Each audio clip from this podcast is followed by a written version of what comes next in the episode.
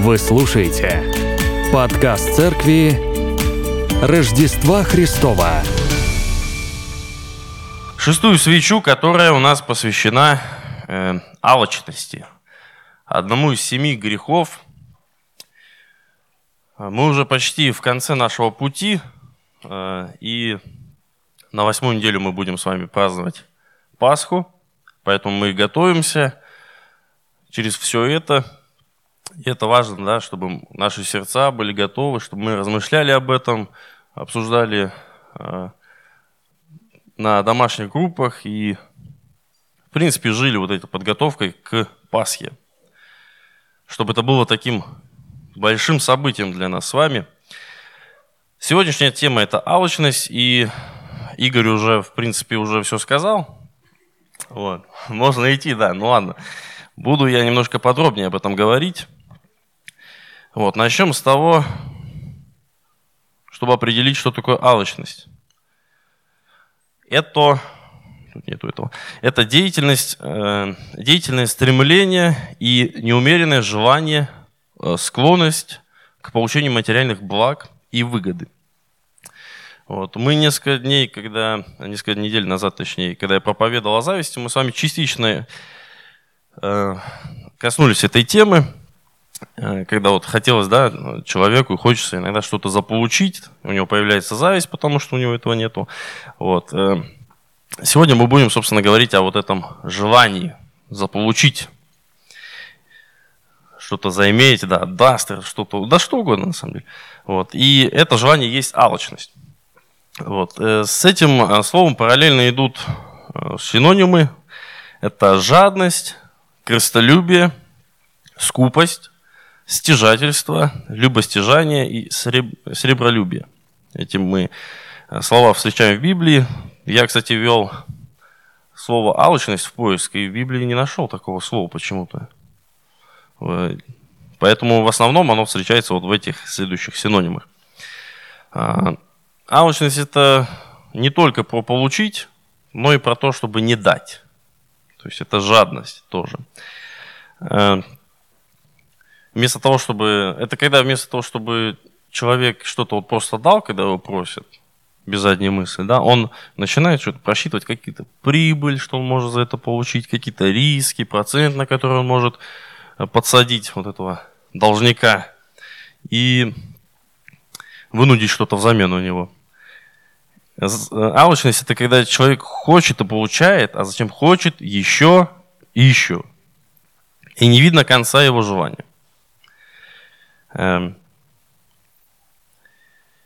Здесь важно подметить, что не обязательно, думаю, речь идет о деньгах, но и, в принципе, уместно говорить о ресурсах. Это время, это силы физические – это, ну, может, какие-то эмоциональные, да, затраты ресурсов. То есть, э, ну, как пример приведу. Вот мы с Машей недавно ехали в Нижний Новгород отдыхать, так сказать, путешествовать, туристическая такая поездка. И по пути, вот мы ехали по Платке, это был как раз супер холодные дни, там под минус 15, под минус 20, едем мы по Платке, там не очень много машин, вы знаете. Вот, и все тухнет машина тухнет, не может завестись. В общем, там насос топливный перестал работать. Вот, то есть не завести, не прогреть даже машину. И все, мы начинаем, ну, мы стоим, не знаем, что делать. На платке, если эвакуатор этот вызывать, ну, не знаю, во сколько это обойдется. Дорого, я думаю, да? Вот, ну и решено было, в общем, кого-то тормозить. Вот, а просто думаешь такой, да кому это надо? Останавливаться, чтобы вот машина какая-то стоит, это ж нужно ну, что-то с этим сделать. Это нужно будет прицепить его, да, тросом, укатить докуда-то. А мы там в 30 километрах, по-моему, были от Владимира. То есть, ну, полчасика ехать придется. А на сепке так это вообще минут 45. Вот. И мы думаем, кому надо, никто не останавливается. Потом Маша говорит, вон, смотри, сдает назад прям вообще. Спасение, приехал. Вот. И Просто молодой парень такой, ну давайте, вы здесь замерзнете, если я вас не добуксую. Вот. Ну и доставил нас до туда, а мог бы, собственно, и проехать дальше.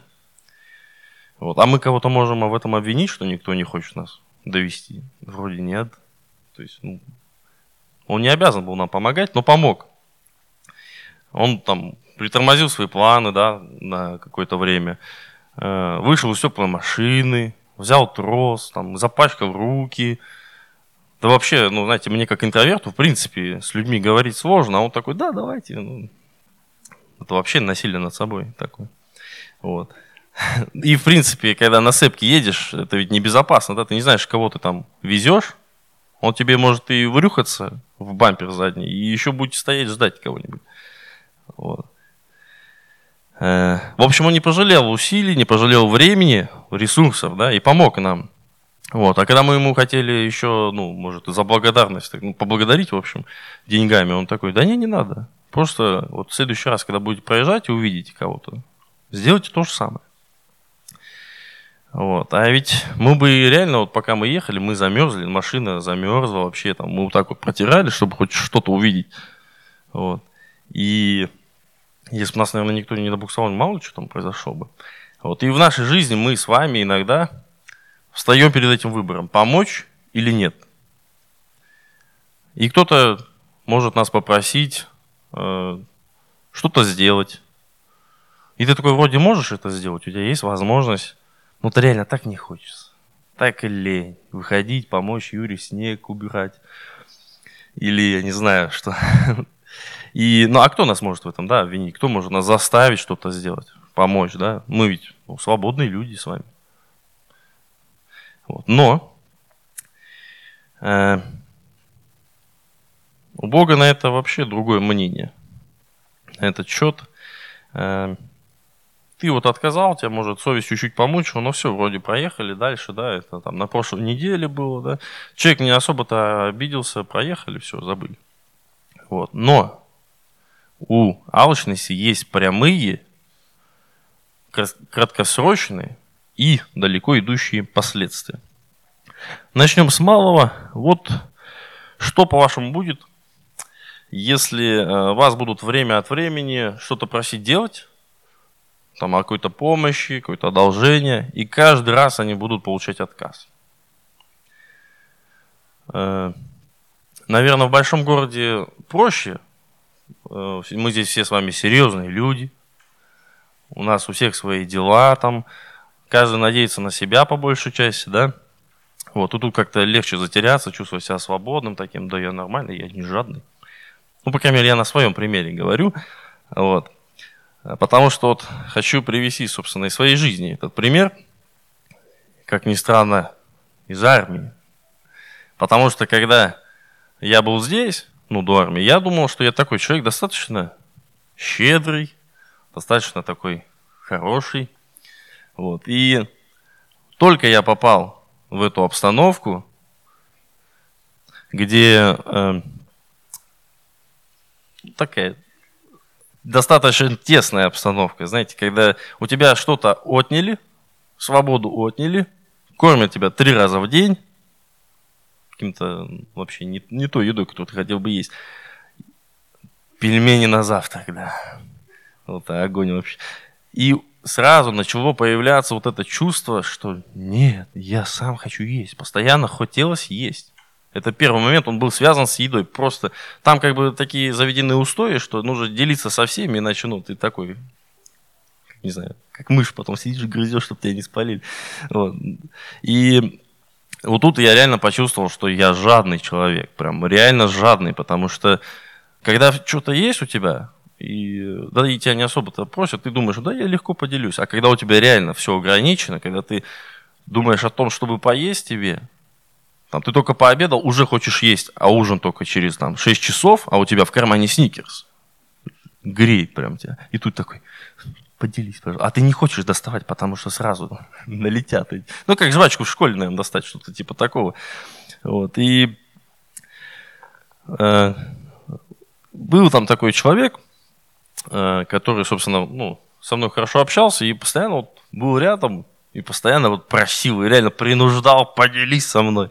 И я уже реально в какой-то момент хотел уже его избегать. Вот. вот. Это первый момент, это был вот э, то, что хотелось кушать. Второй момент, это постоянно хотелось спать. И, ну почему? Потому что когда, когда солдат спит, служба идет. Я как-то слишком близко это к сердцу воспринял, и в любой момент я пытался поспать, чтобы сократить свою службу хоть насколько-то. Вот. И, и в принципе, ну, может быть, какое-то отсутствие мотивации работать, ну, на что работать, да, там, э, я привык работать за деньги уже просто. Я уже не школьник там, да, который там только выпустился. Там были школьники, им что-то сказал, они сделали. А я привык работать за деньги – а еще как-то и в армейке что-то там убираться, пенку наводить вообще не хотелось. Вот. И поэтому постоянная вот эта лень э, и нежелание работать. А ребята такие пришли, заряженные, за командира роты и давай работать, как не в себя. Надрываться, умирать, там, погибать вообще, там, листу выгребать, зато все сделать. Они еще не поняли просто, что сколько не делай, все равно задача появится. Вот, а до меня слишком быстро это дошло, и я такой, типа, блин, ребят, может, не будем? Давайте не надо. Давайте тут посидим, подождем. Они, нет, ты чего? Ну, и, в общем, тоже непонятки начинались. И они такие, да давай, помогай, помогай. Мы делаем, мы делаем, а ты не помогаешь. Вот, и это, собственно, вот два сценария. Первый относится к еде.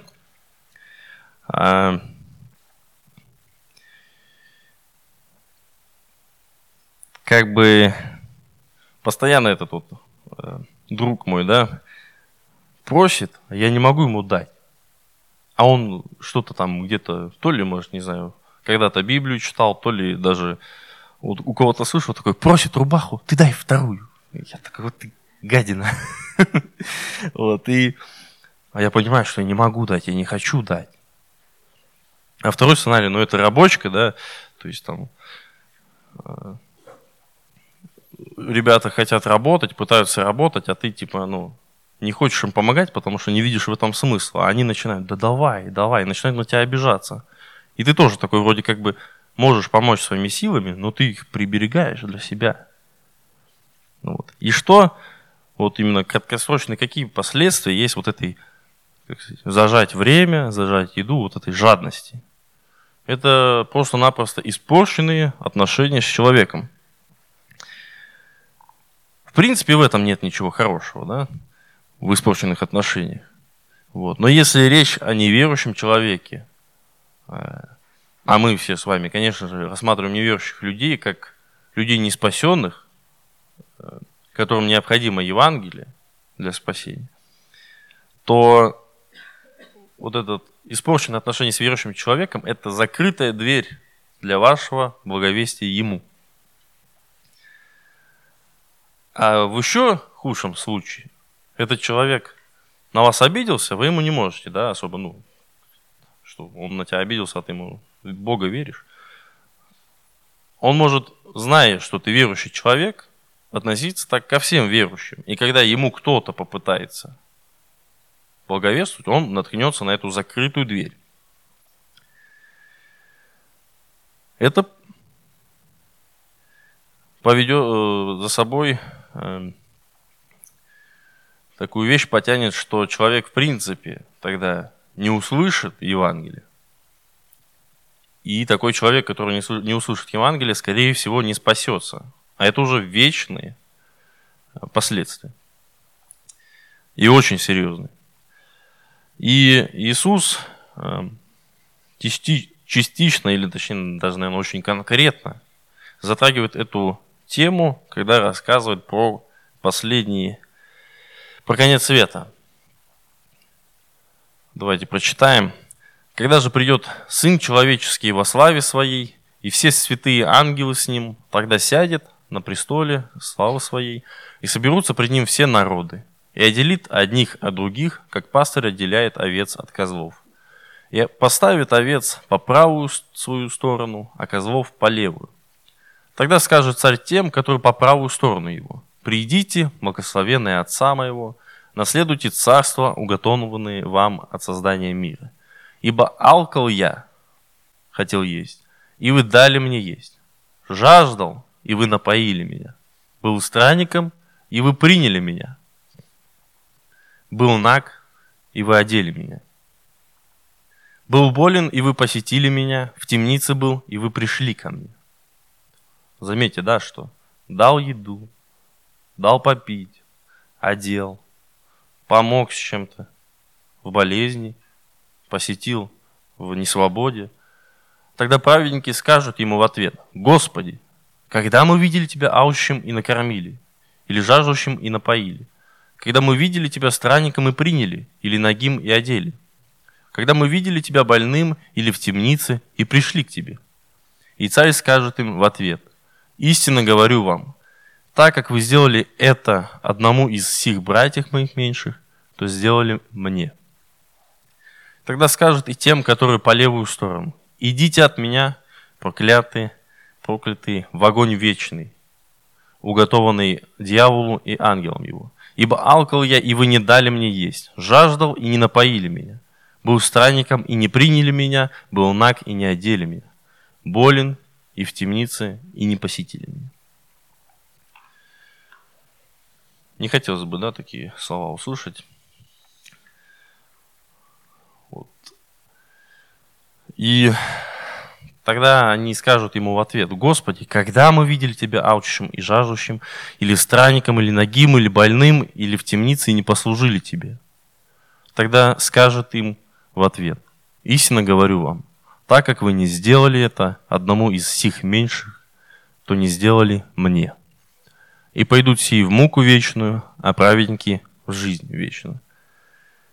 Сильные последствия а точнее последствия, казалось бы, таких слабых поступков, которых мы иногда не придаем значения, они имеют вечные, имеют далеко идущие последствия. Закрытые двери для благовестия, невозможно услышать Евангелие, закрытые двери для спасения, а в конце суд Божий – я думаю, это достаточное основание, чтобы всеми возможностями бороться с проявлением алчности в нашей жизни.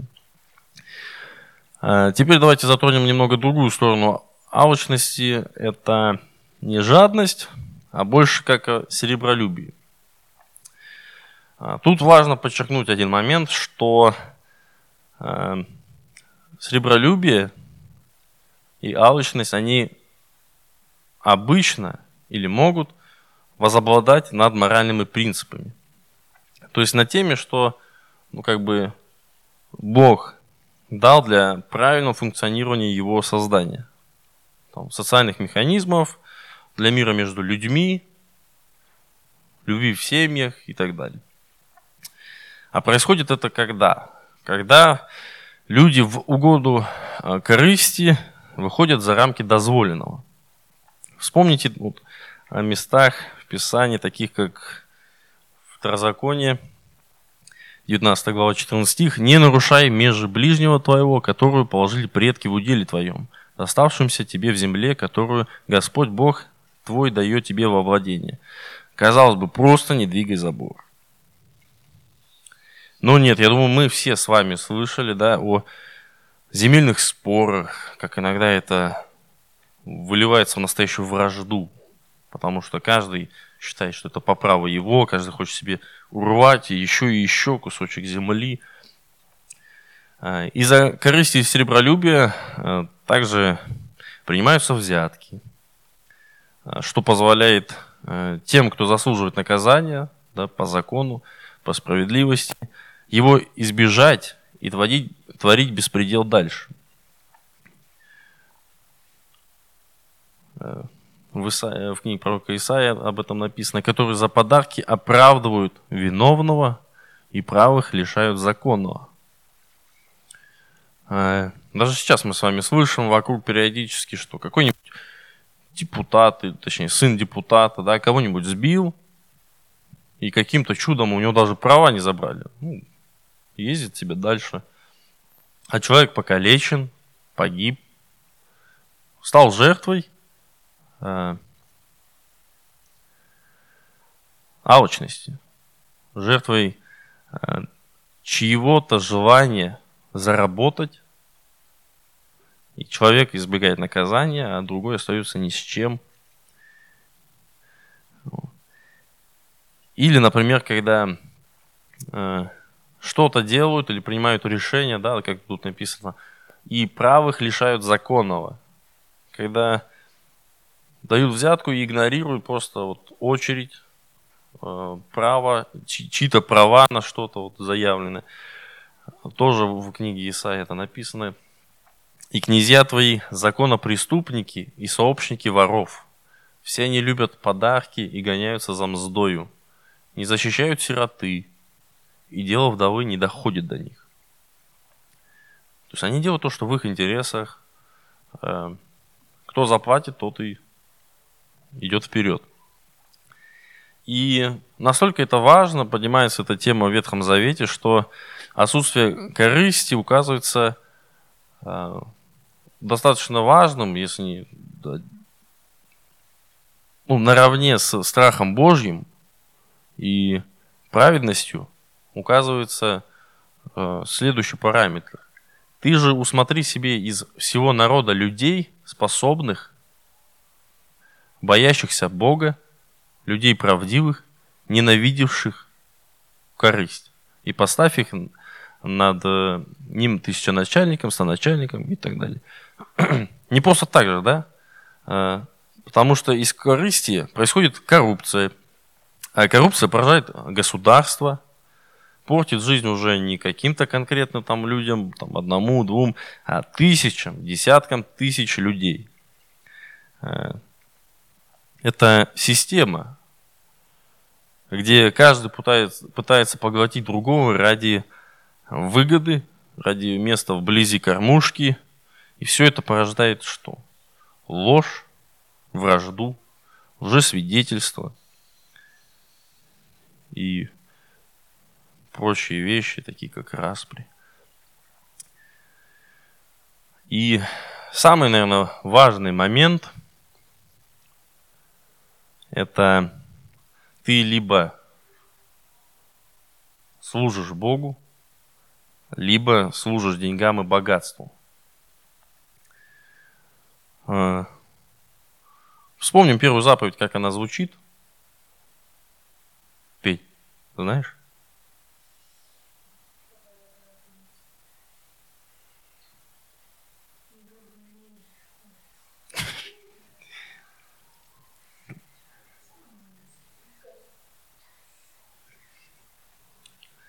Я Господь.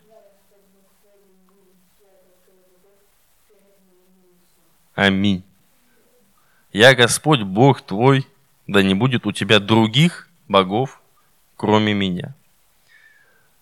И если человек не служит Богу, он потерян. Если он служит деньгам, он потерян для Бога.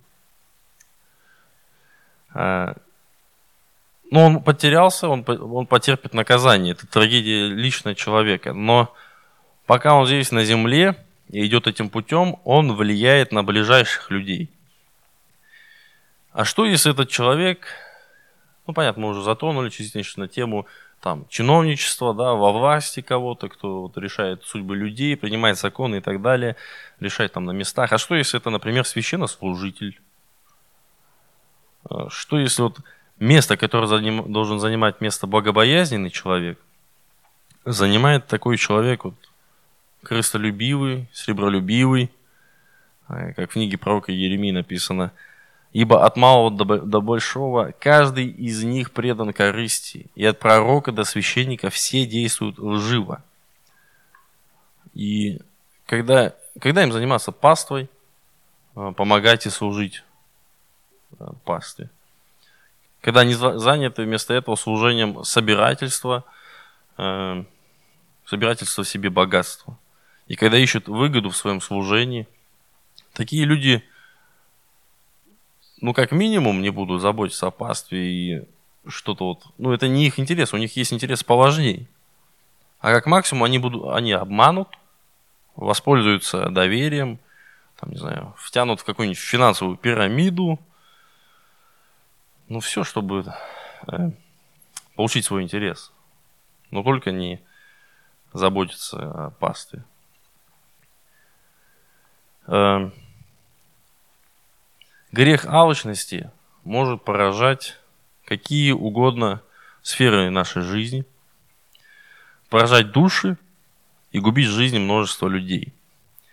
А последствия алчности, если вот немножко подытожить то, что мы сказали до, это нарушение первой заповеди, да? ну, по порядку, по приоритетности, э, в принципе, идолопоклонство, отдаление от Бога. Дальше это социальная разруха, нарушение правильного функционирования вот этих взаимоотношений на разных уровнях, на уровне государства, на уровне церкви, на уровне семьи и конкретного человека. И поломанные жизни.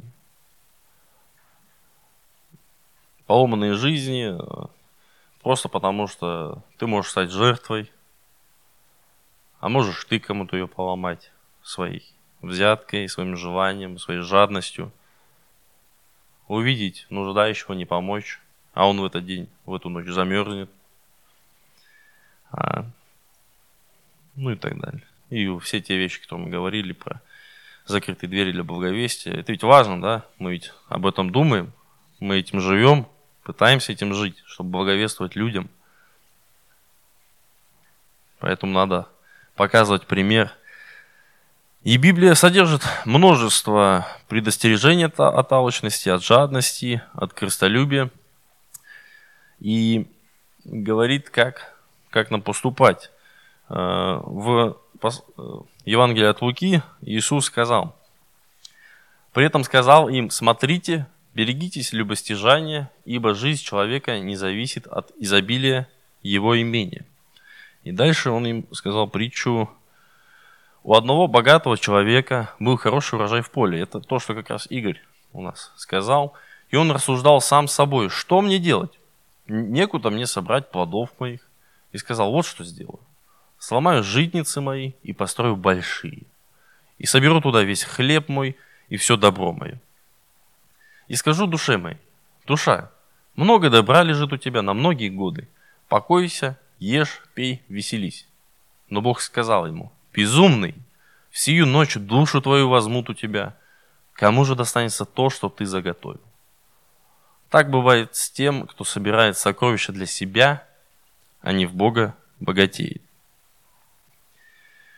А, нужно нам запомнить и держать в голове, и повторять от времени к времени ту мысль, что то, что мы здесь копим, то, что мы здесь заполучаем, и те блага, которые у нас тут есть, мы не заберем туда, на небо.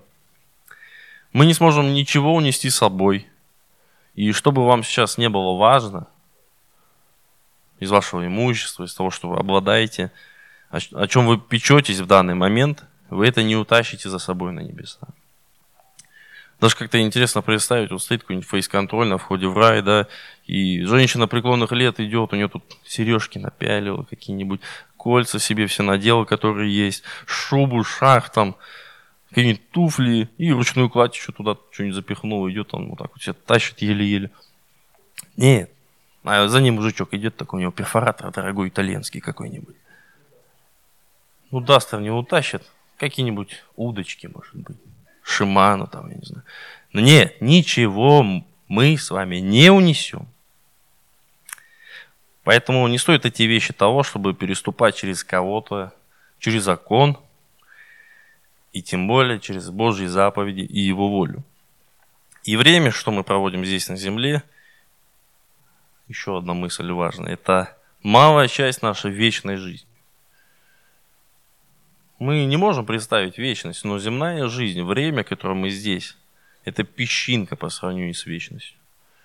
Но как же важен все-таки выбор, который мы делаем с вами здесь, это жизнь, как мы ее проживаем, она влияет на вечность. Все наши действия имеют вечные последствия и отдаются эхом вечности.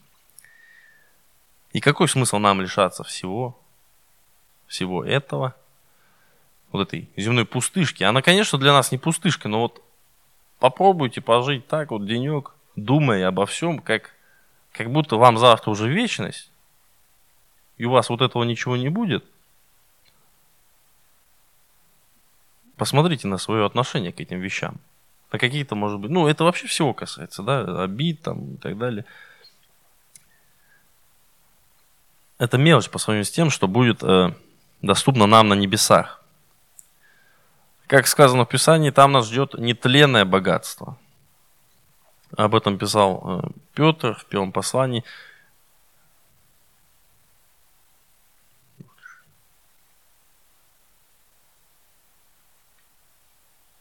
Да. Благословен Бог и Отец Господа нашего Иисуса Христа, по великой своей милости, возвративший нас воскресением Иисуса Христа из мертвых к упованию живому, к наследству нетленному, чистому, неувидаемому, хранящемуся на небесах для вас. И нужно нам не копить с вами здесь богатство, не думать об этом, не поклоняться им, не идти вслед них. А, собственно, в Евангелии от Матфея написано, что нам делать. Ищите же прежде Царство Божие и правды Его, и это все, о чем мы с вами говорим, о богатствах, об этом, это все приложится вам. Вы не думайте о том, как бы заполучить это все. Бог даст, что необходимо – об этом Иисус сказал. Приложится все необходимое.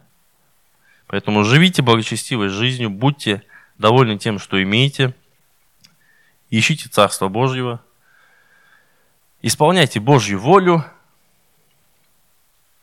и все это приложится нам, и Бог не оставит нас. Давайте помолимся.